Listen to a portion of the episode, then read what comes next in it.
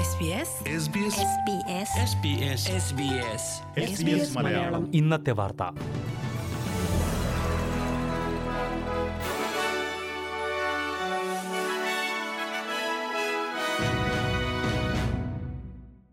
നമസ്കാരം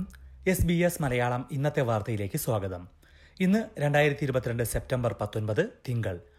വാർത്തകൾ വായിക്കുന്നത് ദിജു ശിവദാസ് ന്യൂ സൗത്ത് വെയിൽസിൽ പൊതുഗതാഗത സംവിധാനങ്ങളിൽ നിർബന്ധിത മാസ്ക് ഉപയോഗം നിർത്തലാക്കുന്നു ഈ ബുധനാഴ്ച അതായത് സെപ്റ്റംബർ 21 മുതൽ ട്രെയിനുകളിലും ബസ്സുകളിലും മാസ്ക് ഉപയോഗിക്കണമെന്ന് നിർബന്ധമില്ല ടാക്സി റൈഡ് ഷെയർ വാഹനങ്ങൾ ട്രെയിൻ സ്റ്റേഷനുകൾ ഉൾപ്പെടെയുള്ള കാത്തിരിപ്പ് കേന്ദ്രങ്ങൾ എന്നിവയിലും ഈ ഇളവ് ബാധകമാണ് ഇതോടെ സംസ്ഥാനത്ത് നിലനിന്നിരുന്ന പ്രധാന കോവിഡ് നിയന്ത്രണങ്ങളെല്ലാം അവസാനിക്കുകയാണ് അതേസമയം മറ്റുള്ളവരുമായി സാമൂഹ്യാകലം പാലിക്കാൻ കഴിയാത്ത സാഹചര്യങ്ങളിൽ മാസ്ക് ഉപയോഗിക്കണമെന്നാണ് ജനങ്ങൾക്ക് ഇപ്പോഴുമുള്ള നിർദ്ദേശമെന്ന് പ്രീമിയർ ഡൊമിനിക് പെരോറ്റെ പറഞ്ഞു എന്നാൽ നിയമം മൂലം ഇത് നടപ്പാക്കില്ല അതേസമയം ആശുപത്രികളിലും മറ്റ് ആരോഗ്യ സംവിധാനങ്ങളിലും ഏജ് കെയർ കേന്ദ്രങ്ങളിലും മാസ്ക് ഉപയോഗം നിർബന്ധിതമായി തുടരും കോവിഡ് ബാധ മൂലമുള്ള പ്രശ്നങ്ങൾ നേരിടാൻ ഒന്ന് ദശാംശം നാല് ബില്യൺ ഡോളർ കൂടി ചെലവാക്കുമെന്ന് ഫെഡറൽ സർക്കാർ പ്രഖ്യാപിച്ചു ഇതിൽ ഭൂരിഭാഗവും ഏജ് കെയർ മേഖലയിലായിരിക്കുമെന്നും ആരോഗ്യമന്ത്രി മാർക്ക് ബട്ട്ലർ അറിയിച്ചു പല കോവിഡ് പ്രതിരോധ പദ്ധതികളും സെപ്റ്റംബർ മുപ്പതിന് അവസാനിക്കുകയാണ് ഇത് ഈ വർഷം അവസാനം വരെ നീട്ടാനാണ് പദ്ധതി ഏജ് കെയർ ജീവനക്കാർക്ക് സാമ്പത്തിക സഹായം കോവിഡ് പരിശോധന മരുന്നുകൾ എന്നിവയ്ക്കെല്ലാം കൂടുതൽ ഫണ്ടിംഗ് നൽകും ഈ വർഷം മാത്രം ഏജ് കെയർ കേന്ദ്രങ്ങളിൽ മൂവായിരത്തോളം പേർ കോവിഡ് ബാധിച്ച് മരിച്ചിരുന്നു കഴിഞ്ഞ രണ്ടു വർഷങ്ങളിലെ ആകെ മരണത്തിന്റെ മൂന്നിരട്ടിയായിരുന്നു ഇത് ഏജ് കെയർ മേഖലയ്ക്ക് കൂടുതൽ സഹായം ചെയ്യണമെന്ന് സർക്കാരിന് മേൽ ശക്തമായ സമ്മർദ്ദവുമുണ്ട്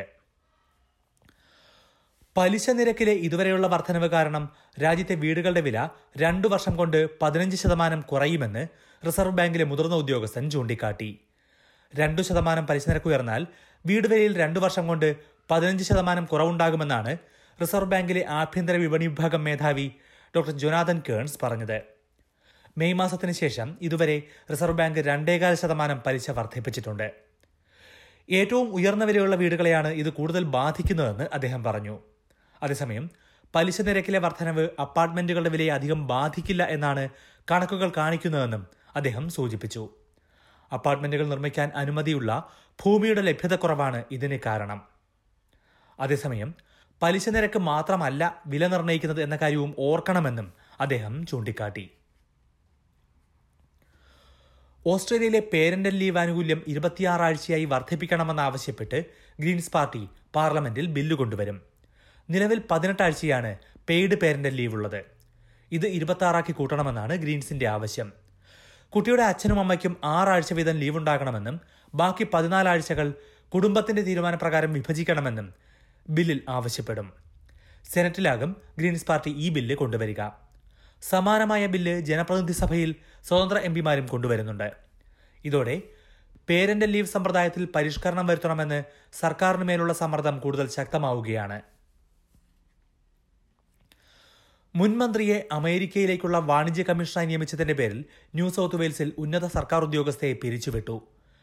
മുൻ ഡെപ്യൂട്ടി പ്രീമിയർ ജോൺ ബെർലാറോയെ അമേരിക്കയിലെ ട്രേഡ് കമ്മീഷണറായി നിയമിച്ചതിന്റെ പേരിലാണ് നടപടി ഇൻവെസ്റ്റ്മെന്റ് ന്യൂ സൗത്ത് വെയിൽസിന്റെ മുൻ സിഇഒയും നിലവിൽ വാണിജ്യ വകുപ്പ് സെക്രട്ടറിയുമായ